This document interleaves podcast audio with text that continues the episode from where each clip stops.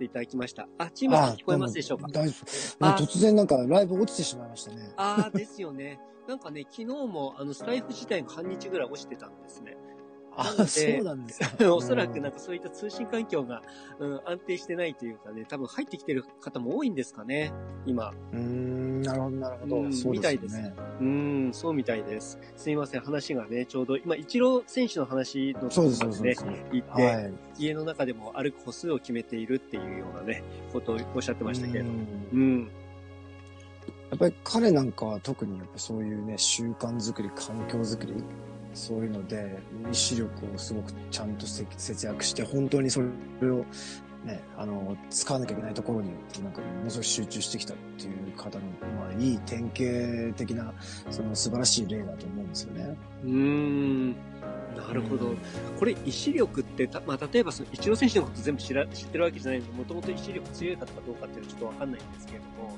最初の段階って結構その自分の意志力っていうものを、うんとまあ、習慣化するまでの間っていうのは結構使うじゃないですか。はい、そうですよね。そこの部分において、その意志力をうまく使うといいますか、うん、そこの習慣化に行くまでに大体皆さん脱落すると思うんですよ、僕も含めて。そこって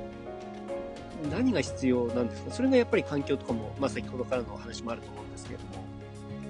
やっぱりうまくいってることにくっつけるっていうのがすごい重要なんだと思うんですよ。だからその泳いでるサメがいて、なんかこう、ちっちゃい小判ザメみたいなとこから始めてとかはい、それもやっぱある意味トリガーじゃないですか。はい。だから、うまくいってることと一緒にくっつけて、なんかこう、一緒にペアでやるで、それができてくると、1っていう習慣があって、1の習慣できてるものがあったところに2をちょっとずつつけていって、2がちょっとずつ大きくなっていって、なんか3週間とかつ、ね、できてくると、あのー、やっぱり、そうそう次のものって言って、だからやっぱり、やっぱり習慣って身につけるのって、一月に1個ぐらいが多分限界なんじゃないかなと思うんですよね。なるほど。一月に1個ぐらいが、まあ、新しい習慣を身につけるのそうそうそうそう。うん。これ面白いですね。なるほどですね。あ、ちょっと今コメントがマリエさんからちょっと来てるんです。はい、逆に簡単なことでも使ったものは元の場所に戻すとかも無駄な意思を使わなくて済むということがありますね。トヨタだったかそこを重視してたりしますね。あー、なるほど。確かに工場とかね、そうですよね。うん、そこの部分に、どれだけの時間ですぐ戻すのかとか、あの手の周りの届く範囲に全部物を置くとかね、なんかそういうのやってますよね。うん。だから、やっぱり、そのね、きっちりとその、整理整頓の取得っていうのは、一見めんどくさいように思えて、実はね、あの、何か物を、その道具とかなんか探してる時間とか、あの、そういうのとかで結構怪我しちゃったりとか、工場とかだったりとか、危険な目にあったりとかしますもんね。だから、すごくやっぱりその、うん、部屋を片付けるって結構僕ちっちゃい頃できなかったなって思うんですけど、やっぱりすごく重要な習慣ですよね。コスコスさん、ナチュラルさん、えっ、ー、と、こんにちは。えっ、ー、と、はじめましてですね。こんにちは。えっ、ー、と、ありがとうございます。今日は AI 時代の子育てということで、えっ、と、イギリスのロンドンでですね、プライベートスクールにお子さんを通わせているジーマさんを招いて、今日5回目ですかね、5回目っていうことで、え今日はですね、えっ、と、習慣化についてね、オンライン時代どうやって習慣化するのかっていうところについてお話を聞いております。結構ね、今のところかなり、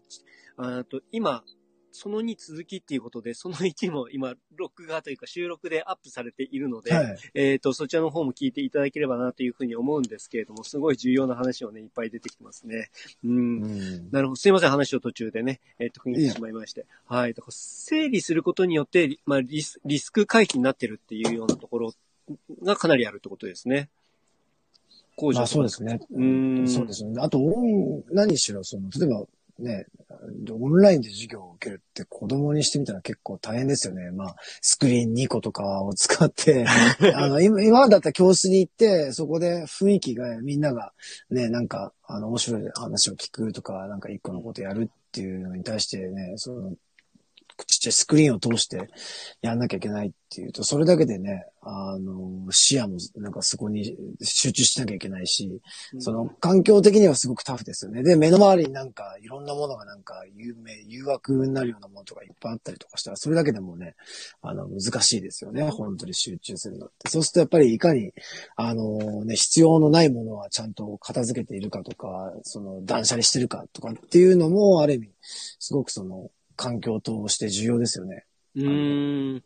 集中する環境で。